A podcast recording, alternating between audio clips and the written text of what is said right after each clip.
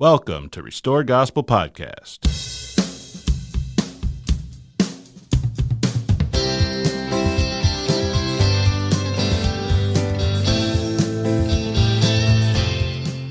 Welcome back. I'm Mike Barrett. I'm Corey Stark. We are two friends having casual conversation about the things of eternity, and we welcome you into that conversation.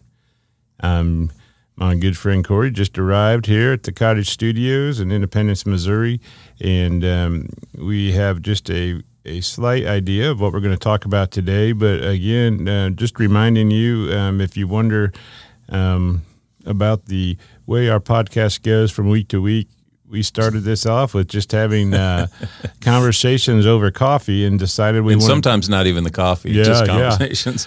getting together, and uh, we just decided we would start recording those conversations. And so it's a very uh, casual um, approach, but we usually, uh, well, we're always talking about things of the kingdom, and so. yeah, the only thing that really changed is we've got microphones in front of us now. We're still just kind of talking and uh, never a script. It's just us. We uh, I had some good feedback, and I, I wanted to read just a, a message from, um, and I'm not going to say the name, but uh, from uh, California, and it's not. I will say it's not Caleb. Um, so he was on here from California, but I got this, and I just uh, wanted to share that. It says, uh, "Good brother, I thank the Lord for the ministry that has come from brother Corey and yourself. One day I will tell you about it.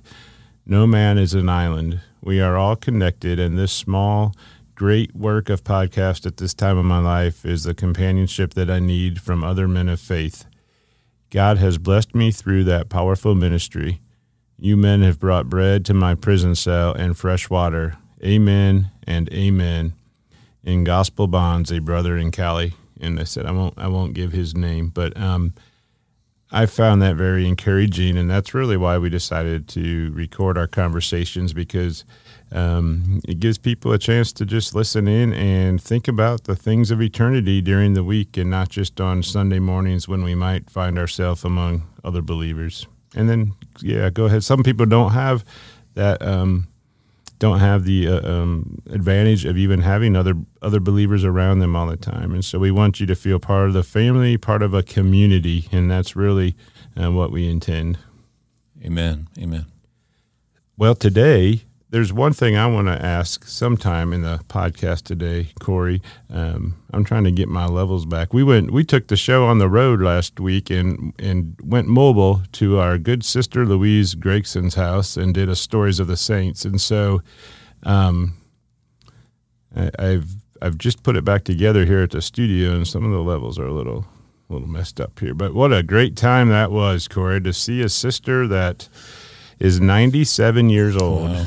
Yeah. And, and, and decided and she said i thought it was time i recognize the lord for all of his work that he's done and, and i think i'm going to write a book and last year she started in may of last year at the young young age of 96, right? yeah, Yeah. right and she's actually going to be 98 um, here in uh, a couple of months and uh, just to be able to have the ability to go back in your mind and come up with enough material in a in a logical way, Yeah. you know, to go through your life. I mean, I like I told her, I said I forget what I did for lunch yesterday afternoon, and Yeah. yet she's bringing out you know these details of the name of the captain that piloted the ship that um, you know brought her family to the Hawaiian Islands, Mm-hmm. Oh, wow. and um, and then her being there at uh, Pearl Harbor, you Oh, know, my. Wow. while the she actually saw the bomb hit the Arizona and the You're end of the uh, and the end of the boat go up and then the boat go into the water as she was driving in the back of a taxi with a Oh, with a. Japanese taxi driver who was elated at what he was seeing and she said he was yelling banzai banzai and he was all Oh happy Oh my gosh. and she uh she wanted she said do i hit him over the head with my say- purse now or Yeah. later and she said she reached down to grab her purse and she was going to clobber him over the head and she saw her pregnant belly with her child and realized if she did that she could maybe cause him to wreck the car and and um, didn't want to risk the life of her unborn child Oh, And so- unbelievable. wow. and so she said, uh, "Well, we are being attacked. I'm going to go on to church and worship the Lord." And you know, it was, it was interesting because she pulled into the church and went in. I think she said her brother was teaching Sunday school, and they didn't even know they were under attack because we are so ingrained. Like you know, today Twitter and Facebook and instant messages would be going off, mm. and there's no way mm. you wouldn't know what was going on. But they were just a group of saints sitting in church, and she had just driven through Pearl Harbor area, seen it all, and went on to the church. And she let him finish his class, and he sat down, and she said, "We're under attack. Wow. Japan is attacking us." And he said, uh, "Well, that explains the bomb that fell in my backyard this morning. That was a dud." Oh my gosh. Unreal. So everybody will have probably heard this story by the, By the time, time this episode. But I know for for you and I today, this was fresh just a couple of days ago, um, just yesterday. Wow. Um, Wow. So what um what a uh it was a marvelous experience for me. I'm still elated um that because you know we we were talked about I grew up with her books and as many kids did in the church and now their kids and grandparent and grandkids are able to look at those coloring books and stories and you know and learn the word of God that way but you know what was really neat to me Corey was she's 98 years old these stories she's probably told hundreds of times Sure. And um, she quoted scriptures that I'm sure she's quoted hundreds of times. And when she would say the word of God, she didn't even have a book in front of her, and she would say, "I'm not quoting verbatim," and then she would lay out the whole scripture. You know, Oh yeah. Yeah. she would have tears just flowing from from her mm-hmm. beautiful eyes. You know, she's so mm-hmm. beautiful. That Hawaiian mm-hmm. tears just flowing from her eyes, and you knew that it was because she was believing and feeling everything she was saying. It was just a part of her Yeah. and she um, is just so moved by her relationship with Jesus Ex- and his love for her. and that and that love just emanates from her or anyone when when they love the Lord that much. You know, there, there's no self involved, and it just comes out to anybody else. It's a gift, and it um and like I was talking with a sister today at church. Um, uh, we she came up at church today. Her name did, and we were talking. And this sister said she's about my age or a little younger. She said I remember when I was young, we would go over to Louise's house, and she said I remember playing on the floor and listening to her stories. And uh, she said, I can't tell you what those stories are today, but I remember being there. And so it's like she remembers the presence of her spirit, the spirit that she carried. And it's Yes. kind of how I feel like about Bill Davies, you know. Yeah. I remember just the spirit of the man and being around him. And, and Louise is like that. And that's the gift that you have when you walk that close with Jesus is that his love is like integrated into you. Like he is physically, spiritually, you know, just somehow in your cells and, and just emanating from you. And you feel that, you know, around her.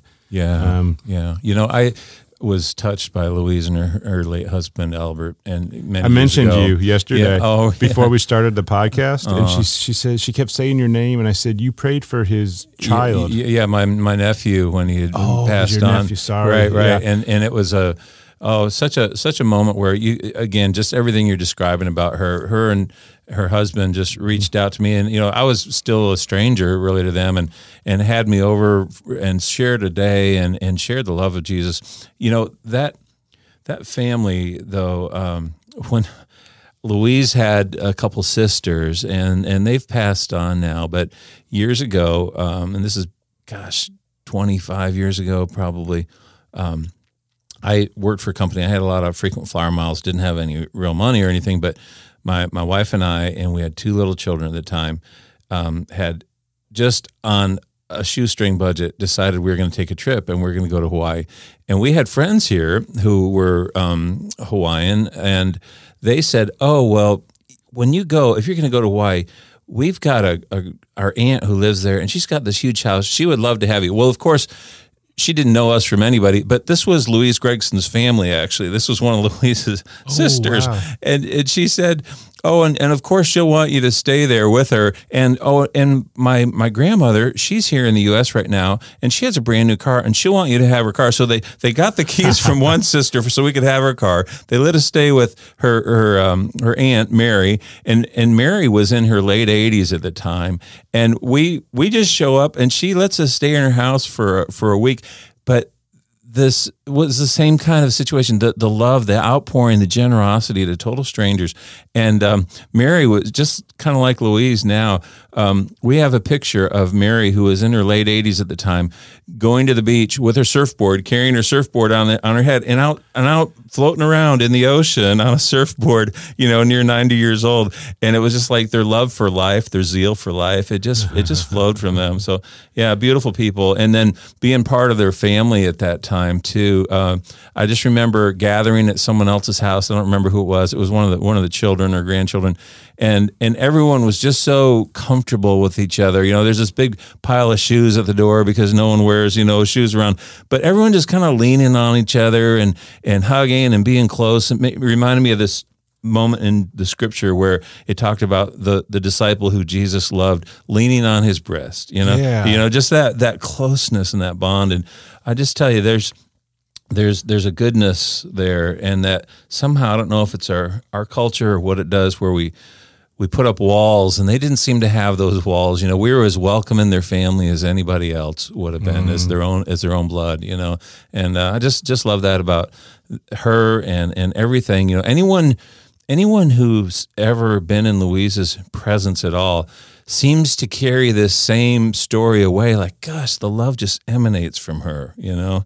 And uh, how, how can we be like that? How can we do that? I don't know, but I think that's something that um, the Lord allows in certain people to always remind us that you know it always goes back to John 15 and the the branch and the vine and how we spend so much time trying to be loving people and trying to to be that person, but the the truth is is that you can only be that person if you're attached to the vine, which is Jesus mm-hmm. Christ. And so every time we, we, all of the time we waste or uh, mess around with trying to do things under our own power is, um, is just, is just a failure. It's, it's, uh, it's going to have no avail, but you cannot fake, you cannot fake what she carries. And that is the presence of Jesus within her because because Louise is just like you and I and every other creature ever born into this world. She is carnal, sensual, and devilish. And Yeah. to say that about Louise Griggs, it almost seems blasphemous. But the thing is, she is the way she is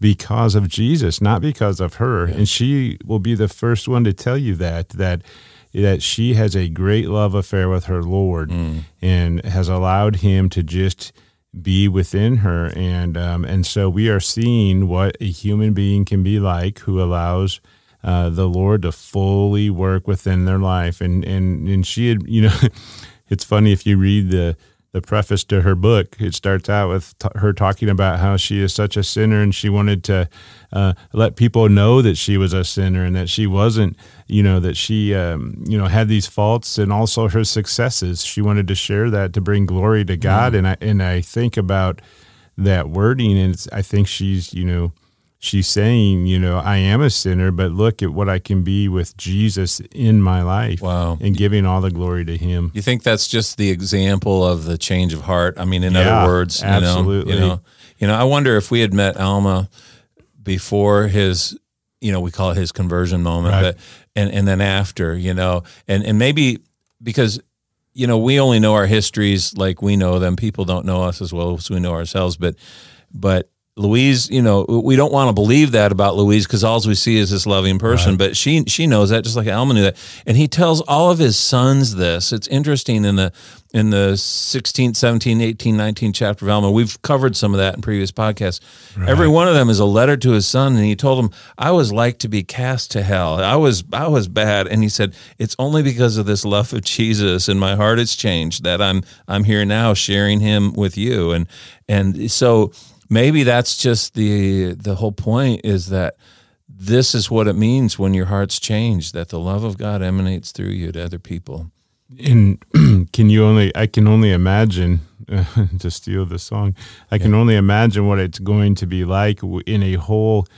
And, and it's weird to say this, but in a whole world full of Louises, just because she's a physical mm. example of someone we can see, um, but but basically a, a whole world of people that have given up their life to Jesus and like for real, like have for for for really forsaken their sins to know Him, and have wanted to give up.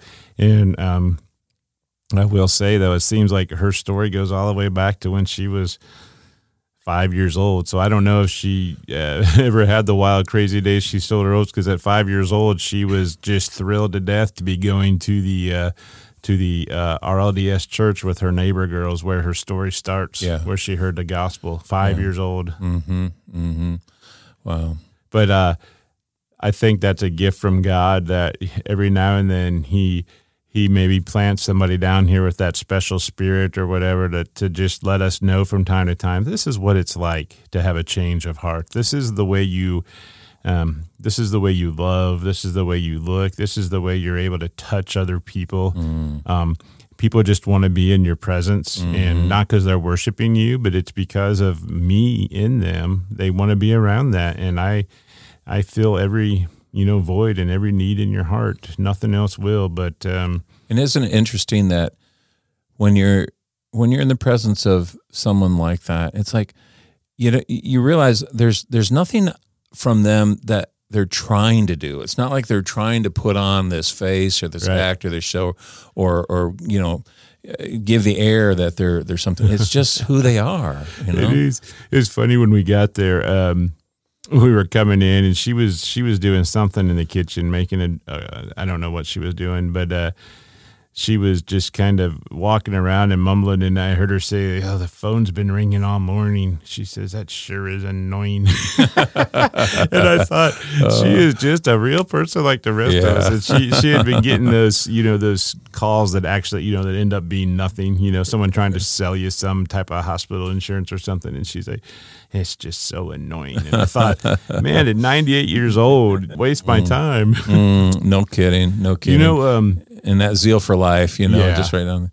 I was gonna say I don't know I don't remember how much of this was before or after, um, but at one point she shared Corey about this great analogy of well I, I saw it as that was um, she said how we we our little babies like you can talk to them and they don't understand the language right and yet we don't stop talking to them we keep talking to the babies we keep Oh, talking wow. and then they learn and after a time they pick up the language and she she said you know, if you would talk to them in three or four different languages and keep repeating it, that they would learn the language and they would learn all of those and be fluent in all of them.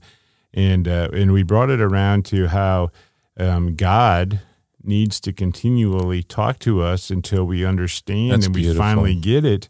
And um, and I said, and I said, so Louise, it's like we we were talking about reading the Word mm. every day mm. because that's how God talks to mm. us. And if we're not continually in the Word every day, then we don't learn the language. We don't, and we want to be fluent in His language, His language of love, of who He wants us to be.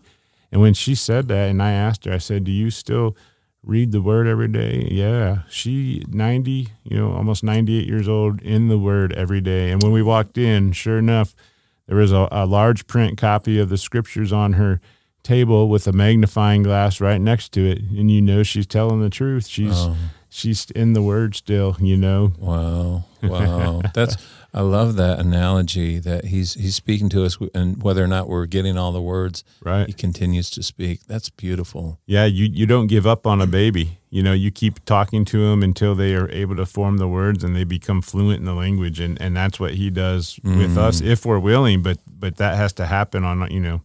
You know, that's that's applicable in our own families. I mean, in a you know, in the in the physical sense, but in the spiritual sense too. In that, um, I I heard it said once that you know, children are kind of like a plant. You can um, you can give them you know get the right seed, I guess, but you put it in fertile soil, you give it water, you give it the right amount of sunlight and everything, and you can't command it to grow so much. You can you can provide the things for it to grow, but it's got to grow on its own. And it's kind of like this the same thing of Jesus in his words.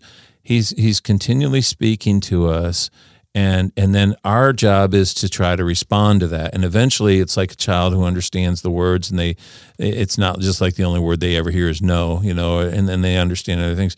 And then they grow eh, once they start understanding those words. When um when the Israelites were in the desert and the only thing they had was manna, it's interesting because the scriptures even come out and say, you know, whether they understood it at the time or not, that the manna represented the word of God. And that, I mean, it was their physical food, but it represented that you had to live on this if you were going to live. And, and there wasn't anything else. They didn't have anything else. They didn't have any entertainment. They didn't have any other, you know, um, things to do. They, they couldn't build houses. They couldn't do anything else. Mm. They just were given this manna every single day. And the word manna, it's interesting in the Hebrew, literally means, what is this? They didn't understand eh, that that was the name they gave it because they didn't know what it was. It was this thing that came down. But in the end, you know, God said to them, He in, in Deuteronomy 8, he says, God humbled you, suffered you to hunger, and fed you with manna, which you did not know, neither did your fathers know, that he might make you know that man doesn't live by bread only, but by every word that proceeds out of the mouth of God. And and this this idea that he's he's giving it whether we realize it or not, whether we understand it or not, so that we can respond. And it's and if we don't get it, I mean, it's like he filtered everything else out. This is the thing you need to have. And every day, and even Louise at 98 years old, every day is still being fed by that. I, I like that word live or alive or man liveth because we, uh, we, you know, you can you can look at that word and the first the first thought that can come the first thought that can come through your mind is, well, I'm alive and I haven't read my Bible for you know for four weeks or whatever. But when it says, you know, man liveth, you know, not by bread alone, but every word, that word liveth, I think you know, is is talking about everything good that we talk about. It. It's it's succeeding and it's becoming like Christ and it's fulfilling the measure of our creation. That's what it means, I think, when that saying liveth. Mm. Like you are you are truly alive. You are truly flourishing. You know, you are mm. fulfilling God's plan for you. And so that is uh that is something um I don't I don't know that we I don't know that we, well, it takes a lot of effort on our part to make that connection that we need the Word of God just as much as they needed that food to physically survive every day. And what a great, um, what a great example God gave us to help us understand that.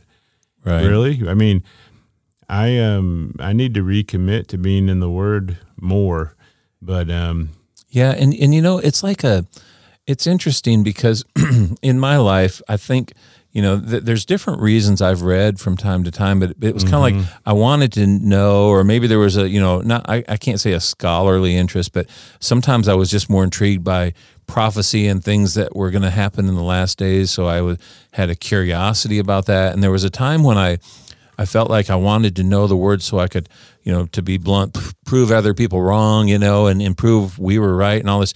And, and those were maybe certain motivations. But I, but I have to admit, I feel I've missed the most important part for wanting to read, and that is for the change of heart. You know that that somehow we're humbled and we're changed, and it was like a message maybe I missed in life that you know the the whole thing Jesus explains is that unless you're born again, unless that change happens, you know, eh, you you aren't the one who's going to be with God in his kingdom, that the change has to happen to us. And that the word is the thing that with God's spirit causes the change. You know, we, we re- read the word and we reflect on it, and then we examine ourselves, say, well, am I doing that? Am I loving my neighbor? Am I reaching out? Am I sacrificing? Am I am I giving rather than wanting to receive? All these things are are the things that the word should and can mm-hmm. do for us. Um, that's that's very golly, I got to quit hitting that mute. That's very interesting, Corey. I was just as you were saying that, thinking it's not only it's it is just as important as actually physically sitting down at the table, opening your scriptures, and having the printed word in front of you. What's just as important is growing also in understanding your relationship with that word. That right. it's not, um, you know, there's all kinds of scripture reading programs and there's different ways to go about reading the word, but and, and memorizing, right, right, right? But in a lot of times I think the catalyst for people reading the word is what you said. You know, somebody has said something or another, and they want to pr- either prove them wrong or prove themselves right. But um, but taking the word and implementing it into relationship with with your Father in heaven and with each other is uh, is a growth process just as much as understanding what's contained in there. You right, know, and right. then the magical thing, you know, the supernatural thing that's really neat is the the uh, Holy Spirit as the factor that that your eyes see this word and your brain processes it, and yet the Holy Spirit is present, enlightening your mind, Yeah, giving yeah. understanding, and so integrating it into your soul. yeah, and that's that's limitless. Like that's why, um, you know, like like Louise was saying that that you can read the scriptures a hundred times and always get something um, more out of it, out of the words. They're, They are, and then so the living word, they are alive. That's why Christ, Christ is, they, you know, he's referred to as the word.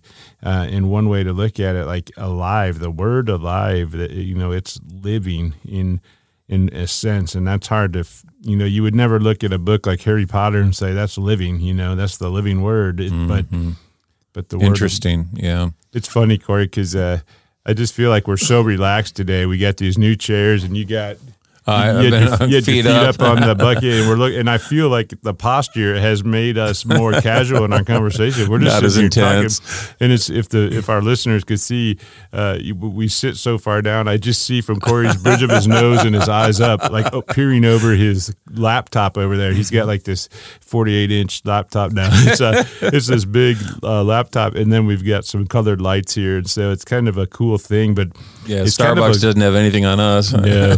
Corey, wanted to say when I was um so when I was young, one of the most amazing uh, movies and series of movies was um the Indiana Jones ser- series. Oh man. I remember so well Raiders of the Lost Ark and there is something I think in every young boy and you know even in every young girl um, we see it in the Star Wars series and everything that we love imagination and just um, I, what I liked about Indiana Jones was there seemed to be a sense of uh, reality um, of our history here on this planet. You know, real. You know, we're not talking about planets in outer space like Star Wars, but it was like right here, this mystery surrounding um, antiques and antiquities and and you know artifacts and things that had gone on on the planet long ago and finding out you know where we came from and how that all meshed together on these great adventures and um, and something about that was so intriguing. And I have to admit that um, recently, um, I can't wait for the podcast to get out. And, and today's January 12th. And I know like the one we just played today that aired was before Thanksgiving. And, um, and that's a little weird to wrap your, your mind around. Um, but what I've really been excited about, brother, that you've been sharing with me is this uh, what we say this cover up or this kind of like it's it's like this own little adventure of um, something that's been going on here in America and that we're finding out about now.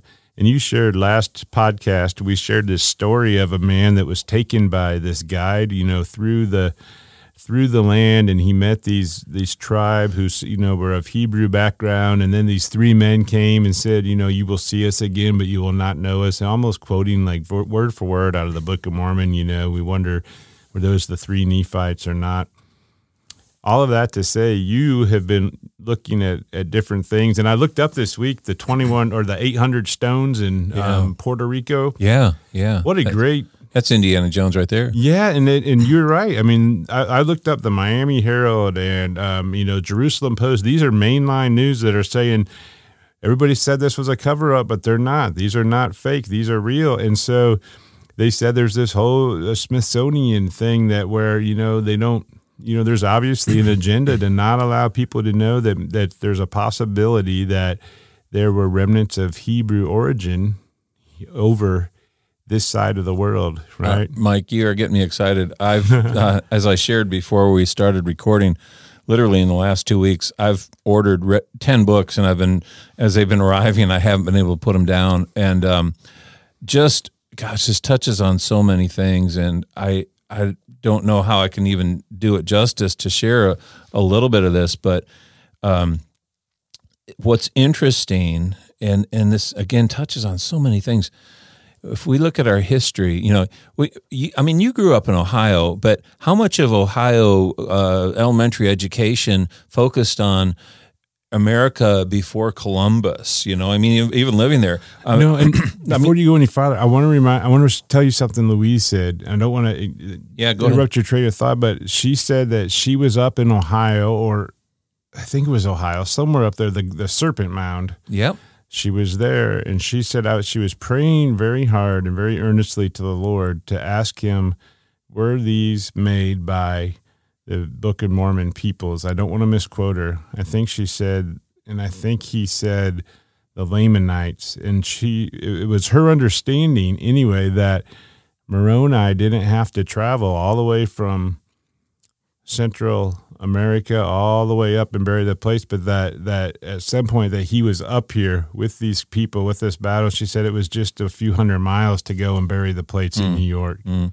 And she said, That's my personal testimony. You don't have to believe it. But anyway, so yeah, lots of. Uh, we've always wanted to wondered how to connect those but go well, ahead well i'm just and i and i don't want this to turn into a, a, class but there's just so much and first of all there's there's been a cover up and and let me let me start filling in the blanks um, well before america was even a nation the 1600s, uh, there were explorers here and scholars who were writing books about the characteristics of the who we call now the Native Americans. They were just calling them the, the inhabitants of the Americas.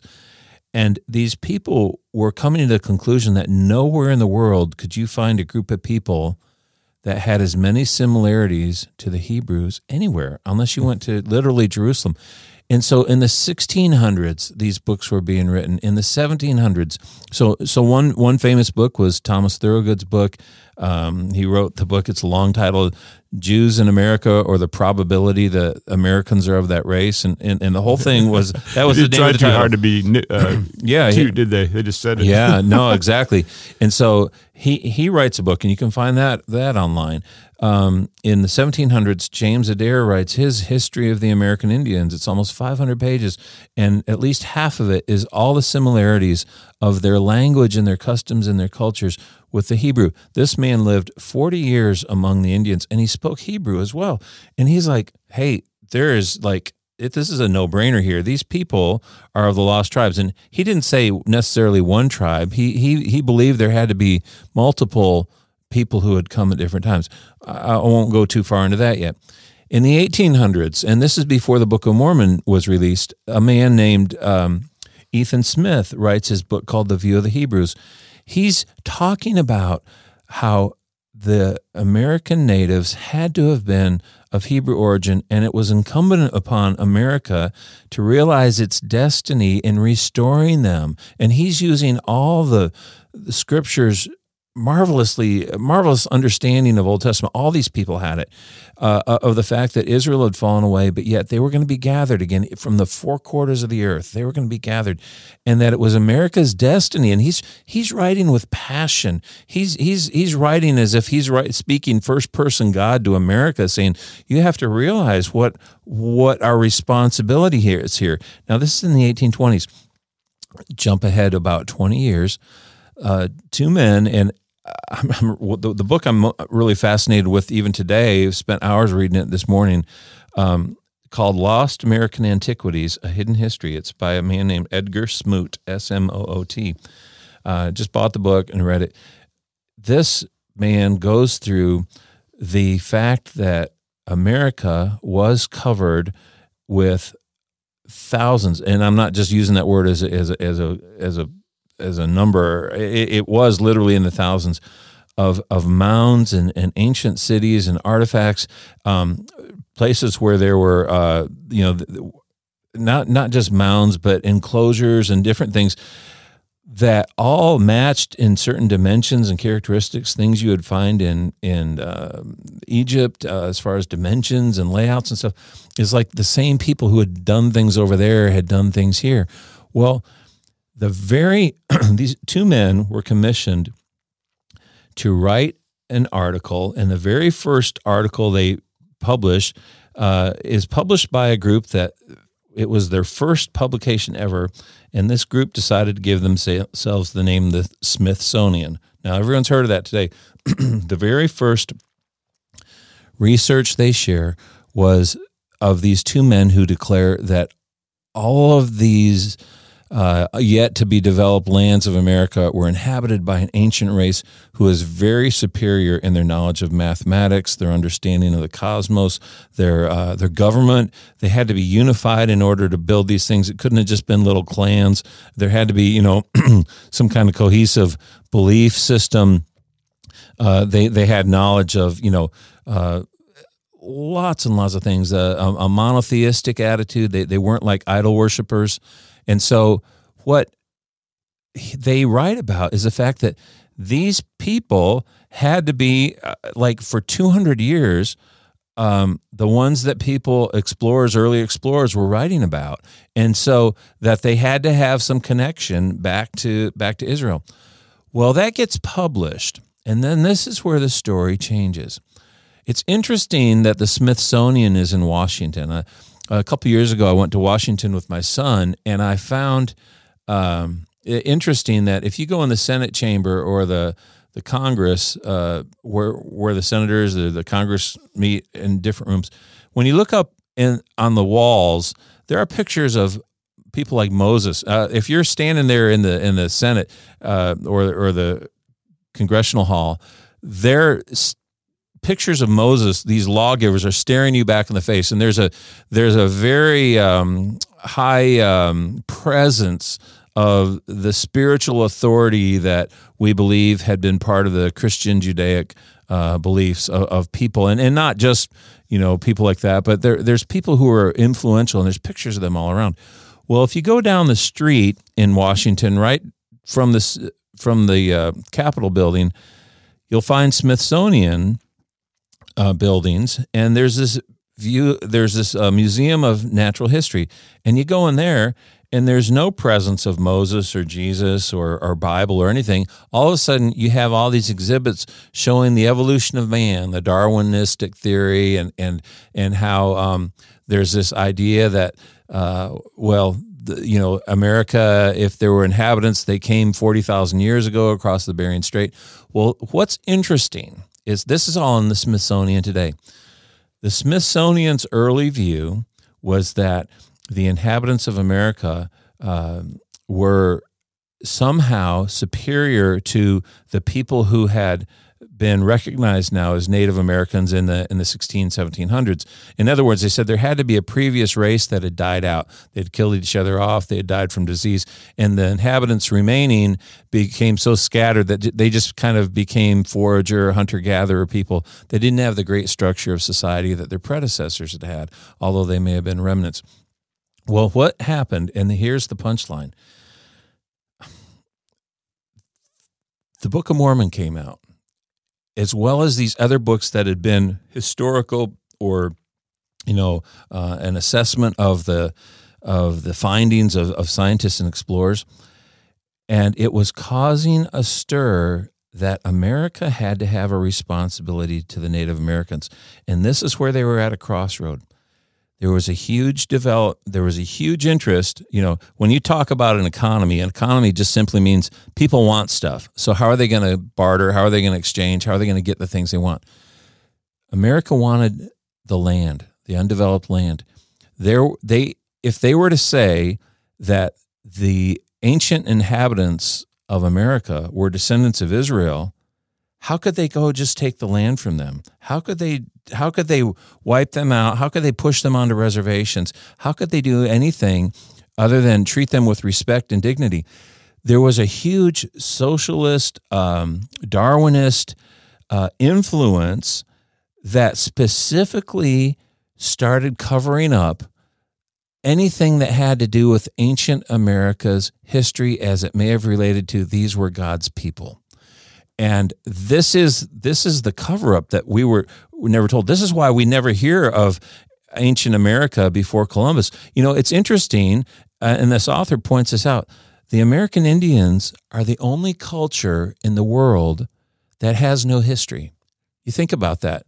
You know any people anywhere in america or anywhere in the world rather you can you can go to the soviet union and say well these people came from you know uh, the south and you can go to england and you can say okay there were the normans and the saxons and these people who came uh, you know pre-viking days and all these people they, they have an origin and and they've but yet in america why is it that all of a sudden we're taught, oh, they have no origin. We don't understand them. You know, this huge landmass, we don't know where they came from.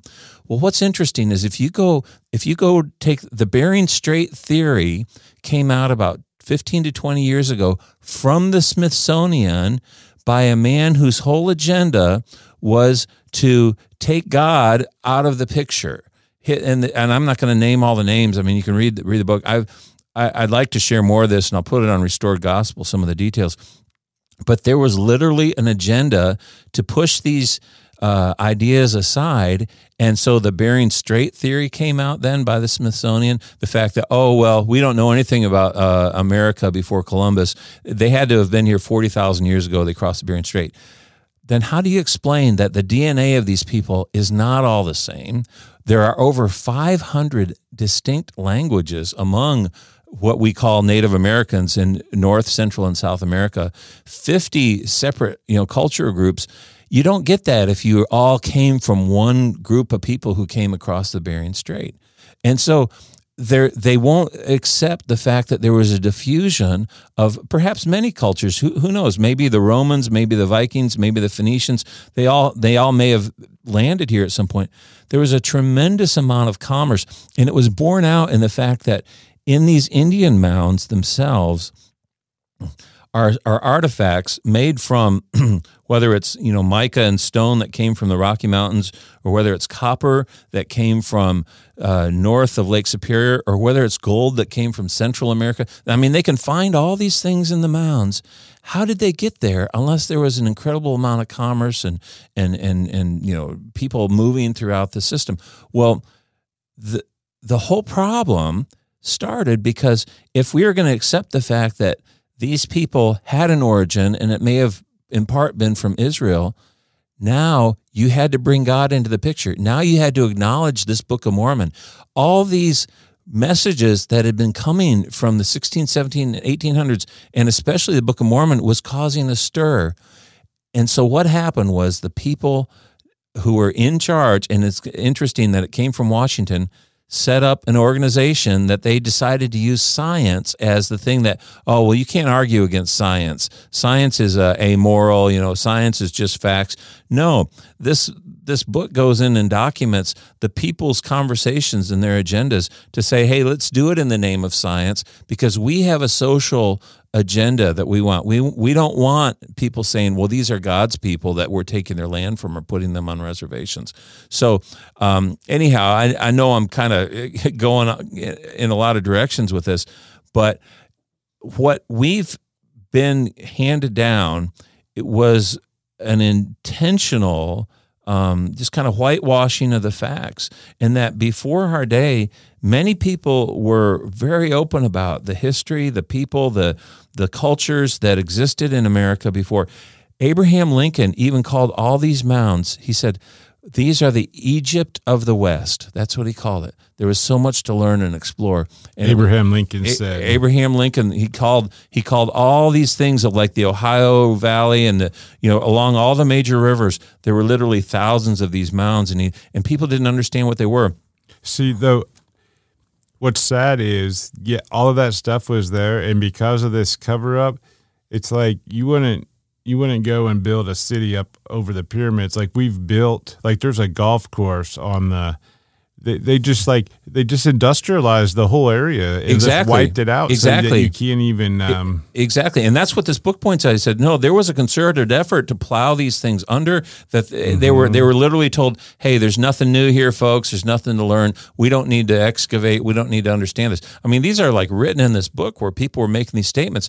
So it was like, hey, let's let's just put this history back into the dirt. We we'll just build these golf courses or developments, plow these things under. I mean, there are many that are still there, but there were literally thousands of them when the land started get to get explored. So there had to be. So what? To sum up, so the common man's mind, myself, since I haven't read all of this, I'm trying to uh, process it.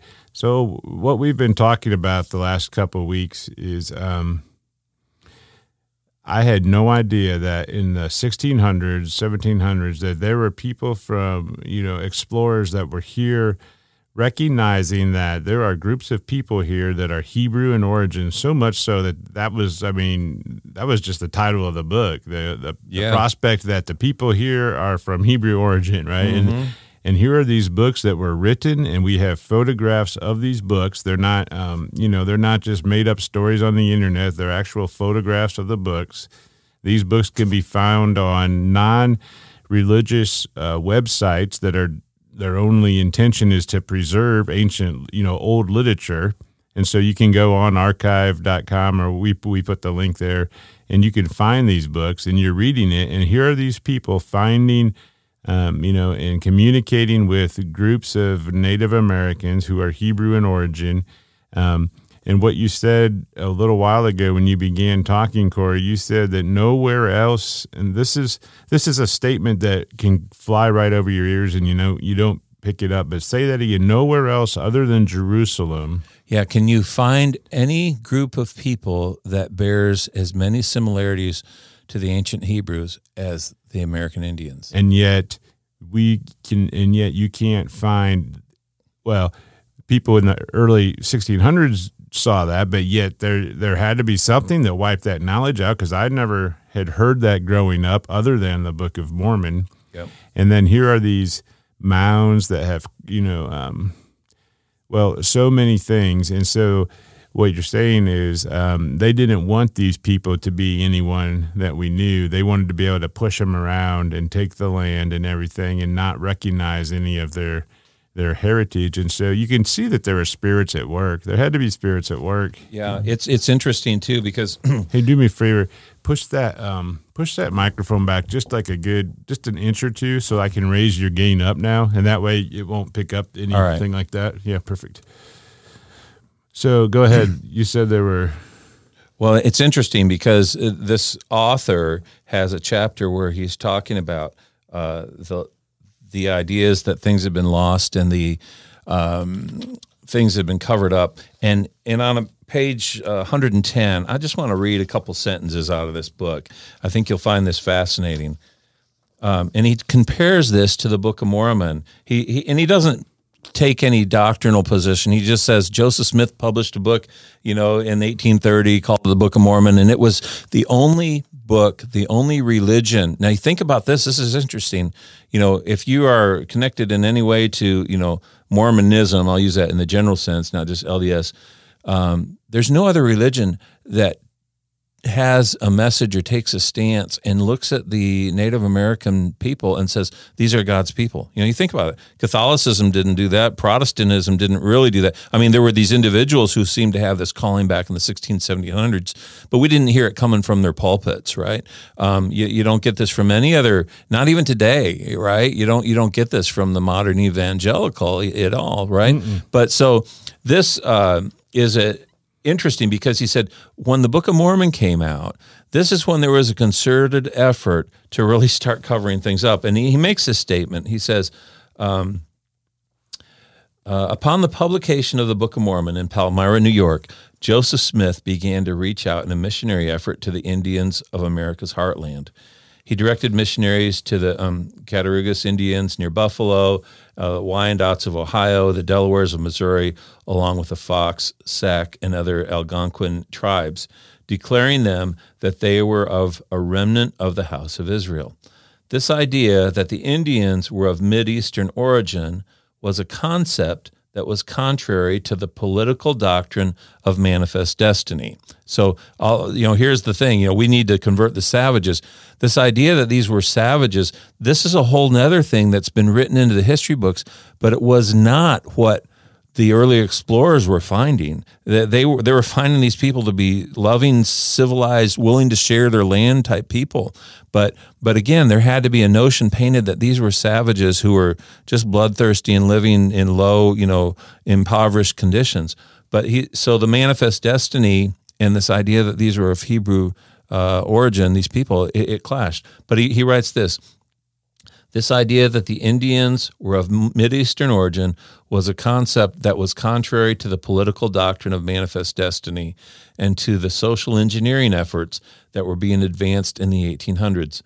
The primary political and social agenda of the late 1700s and 1800s was centered on questions as to who would control the lands of America. The desired outcome would require the removal of the Indians from their ancestral lands and placing of them on reservations as settlers moved westward. If the Indians were to be viewed as of Hebrew or European descent, then a case could be made that the Indians were more than mere savages with rights that should be granted under a constitutional law. And and he he just continues, but this this was all part of the agenda just to take the land. And so what does the Book of Mormon teach? The Book of Mormon teaches one that th- this is Joseph's land by covenant, right? That the lineage of the Nephites, oh, just like the lineage of Judah, the lineage of of you know, all the other brothers, part of that came with land. Well, when Lehi's family lands in America, they, God says, "Hey, this is your land. This, I'm making this as part of the covenant for you." Gentiles, European settlers, were told through Nephi's seeing this in vision, and it happened in, historically. But Nephi sees Gentiles would come on this land, and eventually Nephi's record would come to those Gentiles. That's us, right?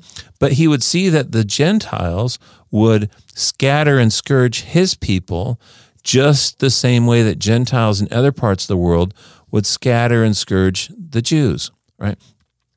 There were more atrocities committed to uh, Native Americans in the Central Americas than even the Jews in in Europe during the 1940s. Yeah, we touched on that. We, we touched on yeah. that, right? right. And, and Which so you never hear. You never, hear of, and never. and so that's almost a clue in and of itself because when in Deuteronomy, God's telling these people, "Hey, if you fall into idolatry or whatever, you're going to suffer. You're going to suffer." And so it's it's almost like a clue that when you see mass genocide and you see the different, um, uh, you know, scourgings and things that have happened to against societies, it's a clue that maybe those societies were God's people, were scattered Israel. But so this idea that um, these people then were part of Israel. Uh, you know, Nephi sees that this was their land and the Gentiles would occupy it. The Gentiles get the Book of Mormon, and our commission was to take that word back to those people so they could have salvation. That is the commission. That is why, you know, we say the church is restored, but it's not restored until these people are restored to a knowledge of God. There it is. So I was sitting here. So I started off saying like, you know, Indiana Jones and these these these conspiracies and things that happened here long ago and these mounds are all exciting, but I want to know why. Why besides just uh, tantalizing my my intrigue and you know I love a good conspiracy Right. and what really happened here and where are these mounds from? I want to know. So why is this important? And one of them I think you just touched on. N- Number one, it's um, well, number one, it shows that perhaps you know stuff that Joseph Smith Jr. could never have known. Um, and when he wrote the Book of Mormon, this this is bearing out that it's true from from all kinds of sources now that that have no uh, religious um, reason to to uh, to prove that the Book of Mormon is true or not. The other thing is though is what you just said is is recognizing the people because the Book of Mormon has a specific purpose for these people of who these people are and that they are, Yes. you know. Yes. And, why else is this important? I mean, what are you seeing this as a, as exciting to you for? What reason? Well, just because of the fact that God says this gets resolved and that mm-hmm. the the day ahead of us, I mean, we've. It's it's amazing to consider. Remember when we talked about the fact that this land was created as this cradle for this gospel to go forth, that we didn't realize, but there was a political and social undercurrent all the time. This this hidden kind of dark uh, government operative to suppress this idea that the Native Americans may have been God's people, and to and to bypass this idea that even people well before Joseph Smith's day had that we need to restore these people because these were God's people. That it was all pushed aside. And now the fact that in the Book of Mormon itself it says, no, this word, when the Gentiles reject it, it goes back to Joseph's people, and they have the same blessing where they're baptized by the Spirit just like the Lamanites did. And that's when things change. We always felt it was like, oh, well, the Gentiles get the gospel and we have the church restored and we're going to build Zion and, and everyone's going to flow to us. No, that's the narrative we've told ourselves. But the Book of Mormon says something quite a bit different. It says we would receive the gospel, and from us, after we have our time with it and don't do what we're supposed to do, it goes back to the the natives of this land of whom they received this land as part of their covenant. And when they receive the gospel, that's when the, the beginnings of Zion happen. Mm. Right. You know, I think even growing up in the church, and because I've always accepted the Book of Mormon on faith, and it's been part of me, and um, because I grew up in the church, I was able to read it without, um, you know, having a negative connotation, and therefore it, it it became integrated into my soul before I could reject it. And so I just grew up knowing it. And now I just, I can't foresee ever, if there's anything that's truth in this entire world, it's the writings that I read within there that yeah. I could not deny. Um, other people don't have that. But even having that, it is exciting for me then to now see sources outside of that. Not that I need that, but it's there is something strengthening about your faith, right, and it's right. just it affirms everything you believe. It affirms, and it's it's exciting because it's it's almost like um, I don't know. It's like you know you're pushing this big boulder up the hill by yourself, and all of a sudden you know another guy comes next to you, and pretty soon you've got 50 people, and it becomes very easy. Yeah. I feel like these other sources of information now.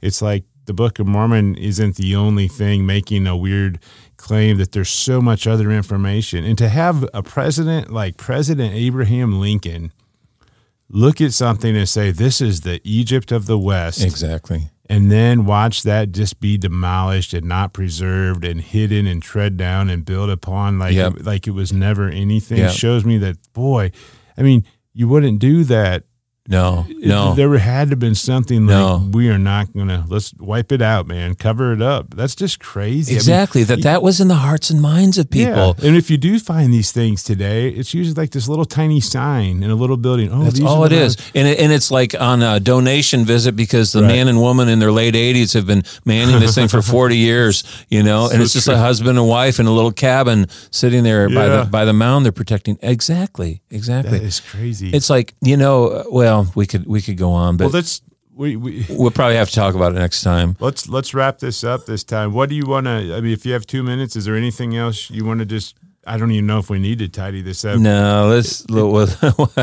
I don't know that we could either. I think it's just going to be ongoing for a while. There's That's there's just fine. so much, like you said. There's well, so much more evidence. I'm gonna. Um, I'll get the name of this book, and I'm gonna. We'll put a link in the show uh, sure. show notes so that people can get it and read it. I wonder if it's on the Kindle. I'll find out. yeah, it's it's on Kindle. Oh, jeez, it, it is. It that's, is. See, that's exciting to me because you'll have it in, as soon as we're done. when we're done today, yeah. I want to start reading, and exactly. I don't even have to run. Them. Exactly. Well, I'll tell you when I when I got this book, it, it I literally he he refers to three or four other works uh, that he quotes from, and I they're all books or publications, and I ordered every one of them because I wanted to have the background. You I wanted the actual sources. Yeah, yeah, yeah. Because you know he he takes this through a methodical you know here's what the information that first came out and then here's how the information got sanitized. Uh-huh. and and one of the original guys who who did the original findings he got committed to an insane asylum. And the la- he spent the last 10 years of his life away from the public. And you just wonder if there was an effort there too because this guy was saying hey you're not sharing what i originally found. You're you're lying to the public. This is what this guy's last words were. You you can find this stuff out. People people always wonder like, well, if this was so real, then you know people would know about it. And it's like people do know about it. It's just do you want to read it? I, I was sick one week, Corey, and I was off work, and I was just I got into this reading about nutrition and stuff, and I followed this trail of it's called the cholesterol myth, and I and I found out Yeah. you know there's this thing about your cholesterol numbers, and realized that you know this guy became the Time Man of the Year, and his study was built on like seven different cultures, and yet when you looked at it, there was like another hundred that define that like was total opposite Yes. of what his literature said. Yeah. And like this professor got um got uh he was teaching at Harvard, he got let go even though he had tenure and he couldn't get a job anywhere because he was gonna um, write literature that said, you know, this this whole myth with the cholesterol, you know, these statin drugs and stuff, Yep. trillion dollar industry. It's huge. Trillion dollar industry. And they did some research. But anyway, all that said, I went and read the books that were the resources for this article and, and read the actual if you dig down you get to the real writings of the people and it's like i'm hearing it you know from what they said and it's like this is a real story i mean this was in but you have to really put effort in to find it and then choose what you want to believe because Exactly. everything else handed out to you is just um, Yeah. Yeah. silly Yeah. so well so tell me one more time the name of this Okay, book Okay, this this book, uh, Lost American Antiquities: A Hidden History. Uh, S. Edgar Smoot, S M O O T. we got to do something with that last name. Lost American Antiquities. Okay. Well, we will. Uh, we'll put a, a link up there. Do you feel like his writing there is something that um, the common man can understand? I Oh, mean, very very much so. It's, Okay, so a it- great place to start, or a great. yeah, because he'll he'll refer to other writings that Okay. you can go back to the original writings and, and even find them online. These original articles, but no, this this is very much written almost in a story format. Now he's he is not a Latter Day Saint.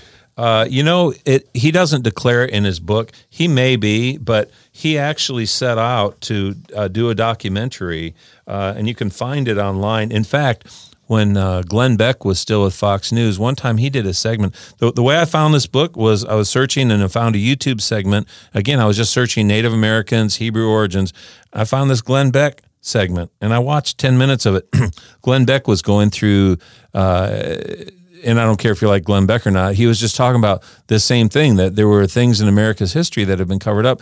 And he mentions this documentary. So I search for this documentary and find that the guy who did the documentary had a book. And so I got the book that way. And, you know, it's just one of these things. But um, one thing leads to another.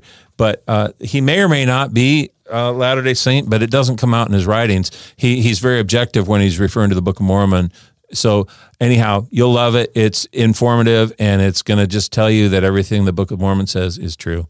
That's what I. That's why I wonder because you don't very often hear uh, of something quoting or, or talking about the Book of Mormon as a resource. Like, oh, by the way, Joseph Smith wrote about this. Right. And, yeah, it was kind of interesting. Yeah. Well, I can't wait to uh, to get my hands on that and read it. That's uh, exciting stuff. Well. All right, who knows where we will pick up next time, but this was an interesting conversation today. The way we ran, I love when you walk into the studio with a with a armful of books and say, "Look what I've been reading this week," because I never know what's coming. But you did such a great way of of making that um, easy to understand today and kind of a synopsis of, of what we've been studying. So appreciate it, brother. Well, uh, remind our folks that are listening. What do we say? Hey, we're all just walking each other home, so be good to someone this week. Sounds good. Till next time, God bless.